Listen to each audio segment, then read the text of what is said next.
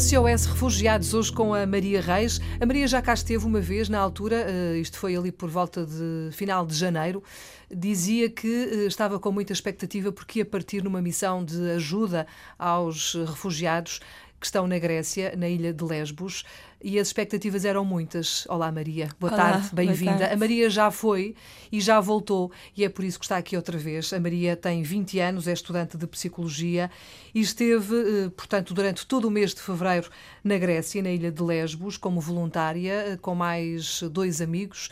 Agora, o que nós queremos saber, Maria, é como é que as coisas correram. Eu lembro-me que na altura tu dizias: Estou a tentar preparar-me para o que aí vem, e não sabias o que é que aí vinha. Agora já, uhum. so, já sabes o que é que aconteceu exatamente exatamente? Como é que foi o teu trabalho? Queres começar por onde? Um, pronto, eu fui durante o mês de fevereiro, uh, correu tudo muito bem, acho que, que foi uma experiência muito intensa. Um, foi exatamente como tu estavas à espera ou foi diferente? Não, eu acho que há sempre coisas que eu não estava à espera porque eu não tinha propriamente ideia do que é que ia encontrar. Eu sabia muitas coisas por ler. Através da internet, Exato, é? e acho uhum. que isso é muito importante para quem vai informar-se bastante antes que é para não ser um choque uhum. enorme. Mas quer dizer, há sempre imensas coisas que acontecem que nós não estamos à espera e, e pessoas que encontramos. Uh, e eu acho que uh, mesmo aqueles mini preconceitos que às vezes possamos ter, acho que se apagam todos quando chegamos ali e conhecemos as pessoas e, e, estamos todos os dias com elas. O que é que tu foste fazer exatamente? Foste através de uma organização né? não governamental Sim. e, portanto, tinhas o teu trabalho todo definido, uhum. sabias exatamente o que é que ias fazer. Na prática, era exatamente o quê? Uh, eu estava numa organização chamada ERCI, que é uma organização uh, específica para fazer rescue, ou seja, nós estávamos um, em frente ao mar a vigiar para ver se vinha algum barco uhum. e ajudar em caso de. Uh, e também fazíamos trabalho no campo de Karatepe, que é em Lesbos também. Já houve uma altura, como tu sabes, em que os barcos chegavam assim uns atrás dos outros, sim, não é? Agora sim. não é assim. Agora não. Agora eu tive lá um mês e não chegou nenhum barco uh, onde eu estava. Um, ehm, que nós estávamos lá todas as noites uhum. a fazer tudo. E não chegou nenhum barco? Não, mas e isso também, eu acho que isso também foi uma prova, porque as pessoas têm sempre aquela ideia do voluntariado como uma coisa muito, ai, da ação e sangue e lágrimas. Isto aqui foi uma coisa, nesse sentido, foi muito mais parado, porque nós tivemos horas e horas todas as noites ali e não chegava nenhum barco. E, as, e é um bocadinho frustrante, obviamente, porque é cansativo, uh, mas ao mesmo tempo acho que é, acho que é é bom porque é perceber que o voluntariado também tem este lado, também é estas coisas que ninguém quer fazer e que se calhar são, é uma seca ficar a olhar para o mar durante 8 horas, mas que é essencial e alguém tem que estar a fazer aquilo. Uhum. E agora uh, já estão a chegar mais barcos porque na altura o tempo estava um bocadinho difícil, mas agora com, com, com o tempo melhor, mais sol, etc., e o mar mais calmo, já estão a chegar mais barcos. O tempo, o frio, a neve, a chuva, etc., foi um inimigo muito, muito forte, sim, não foi? Sim, mas eu acho que para nós, nós pensamos sempre: eu vou voltar, eu vou voltar para a minha cama, eu vou voltar para a minha casa, para o meu conforto. Portanto, eu acho que todo, é tudo passageiro. isso. Exato, é passageiro e nós aguentamos perfeitamente, apesar de ser complicado, principalmente com o tempo aqui em Portugal, é um bocado um contraste uhum. difícil. Olha, e no dia a dia, no teu trabalho no, nos, nos campos, ou no campo de, de uhum. refugiados, qual era o cenário? Que pessoas é que lá estavam? Quantas pessoas? Em que condições é que, é que viviam? Uh, nós estávamos num campo de famílias Hum? Portanto, são só famílias, não há pessoas sozinhas.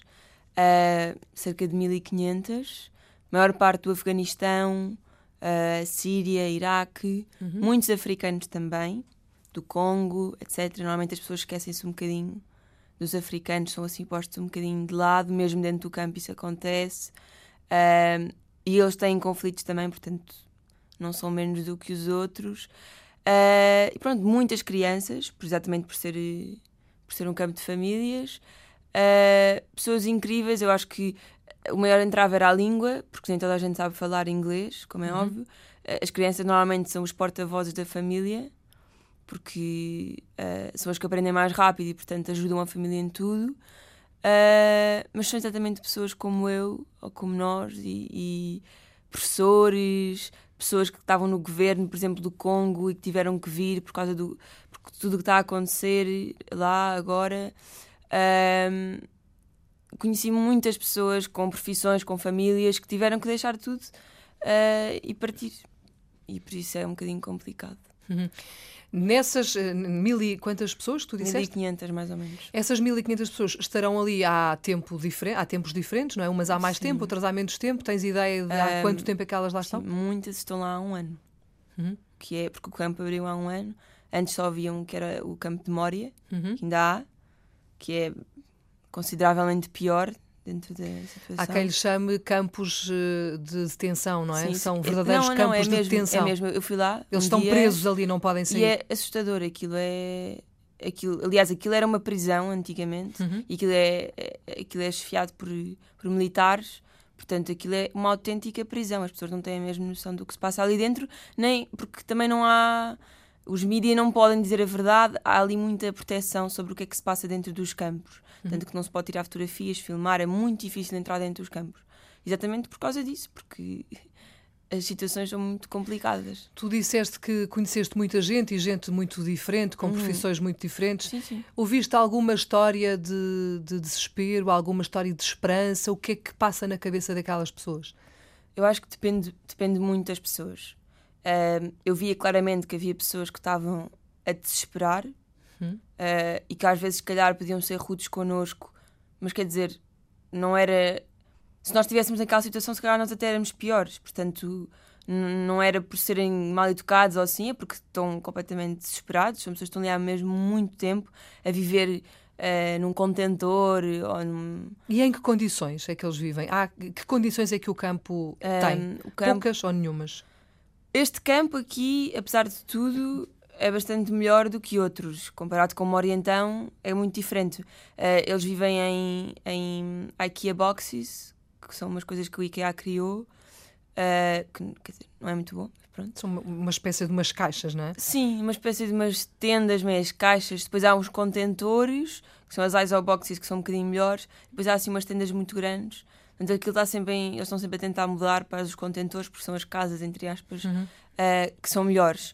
As condições, obviamente, que, que, passado um ano não são boas. Se calhar, se for uma coisa temporária, as pessoas aguentam. Uh, eu ainda vi pessoas com esperança. Eu conheci pessoas que, que, apesar de tudo, diziam, e isto é que eu acho que foi incrível, eu acho que eu conheci pessoas, desde adultos a crianças, a dizerem: Não, mas eu sinto-me feliz de estar aqui, eu, eu tenho só que agradecer a Deus por por ter conseguido chegar aqui, por ter conseguido atravessar o mar e não me ter acontecido nada. Claro, por ter conseguido... alguns ficaram pelo caminho. É? Exatamente. É? Uhum. E, e, e, isso aí é um bocado um murro no estômago, pensar, quer dizer, com estas condições todas, agradecem imenso por conseguir pelo menos estar ali. Portanto, porque o cenário que deixaram foi, era pior, certamente, Sim. e porque conseguiram chegar, não é? Sim. E porque há, se calhar, lá ao fundo mesmo do túnel, uma luzinha uh, de esperança para que um sim. futuro seja um bocadinho diferente. Uh, Algumas pessoas têm essa luzinha, ainda bem. E ainda, que, claro que sim. E o nosso papel enquanto voluntários também acho que é um bocadinho manter aquela luzinha, porque senão as pessoas entram... Não se sabe o que é que vai acontecer, não é? A essas pessoas. Um... Podem estar ali mais um ano, mais dois, mais dez, mais um, um mês, não se sabe. Supostamente as pessoas deviam. Isto devia haver toda uma circulação a acontecer. Que não acontece porque há muita burocracia, há muitos processos que demoram muito tempo. Uhum. Eles têm que. Eles vão a várias entrevistas para saber eh, para, saber, para saberem as histórias deles, para saberem porque é que vieram, etc. Para onde é que querem ir, têm que receber papéis todo este processo que deveria acontecer em pouco tempo acontece em muito tempo. E eu acho que uma das questões é nós temos espaço para receber pessoas, porque é que elas não vêm mais rápido? Essa é a pergunta que todos fazemos. E isto é uma questão muito difícil de responder. Uh, há muita burocracia pelo meio e, portanto, aquelas pessoas estão à espera de um papel ou de uma entrevista há séculos. Há um ano, no mínimo, não é? Um, pois, um pouco portanto, mais do que isso. Uh, assim, claro que os, as pessoas da Síria e o Afeganistão têm sempre prioridade. Vão ficando os, os outros, outros, normalmente. Uhum. Maria, esta foi uma experiência obviamente marcante para uma jovem de 20 anos como tu. A pergunta que, que se impõe é, é para repetir ou não? Um, claro, certamente. Aqui uh... ou no outro lado qualquer do mundo? Sim, aqui ou no outro lado qualquer do mundo. E, e aliás, eu acho que eu fui, uh, enquanto missionária, digamos assim, fazer uma missão um, para conseguir ajudar, uh, mas eu acho que todos podemos fazer coisas aqui. Eu acho que há muito essa ideia de que é preciso ir para ajudar, e isso não é de todo verdade. Antes, pelo contrário, não acho de todo que as pessoas tenham que ir. há, há, pessoas que se cá não querem, e isso não tem mal nenhum, não são piores pessoas do que eu por eu ter ido. Uhum. Uh, e há muitas coisas que podemos fazer aqui. Aliás, eu agora estou uh, a organizar. Um, com mais amigos, com mais dois amigos, uma semana universitária dos refugiados, em que podemos fazer várias conferências nas universidades, até para dizer aos jovens que têm que ter um papel aqui marcante. Temos todos que fazer alguma coisa, independentemente de estarmos cá ou lá. E, Muito portanto... bem, é isso mesmo. Já o dissemos aqui algumas vezes. Não é preciso partir para ajudar, pode ajudar hum. cá de muitas formas, de muitas maneiras, essa é uma delas. Se quiser também obter informações, a plataforma de apoio aos refugiados tem no seu site todas as informações uhum. que, que precisa e que pode e deve saber. Refugiados.pt está lá tudo. Maria, só posso mesmo agradecer o facto de teres vindo. Havemos certamente de nos voltar a encontrar. Obrigada. Obrigada boa tarde. eu. Boa tarde.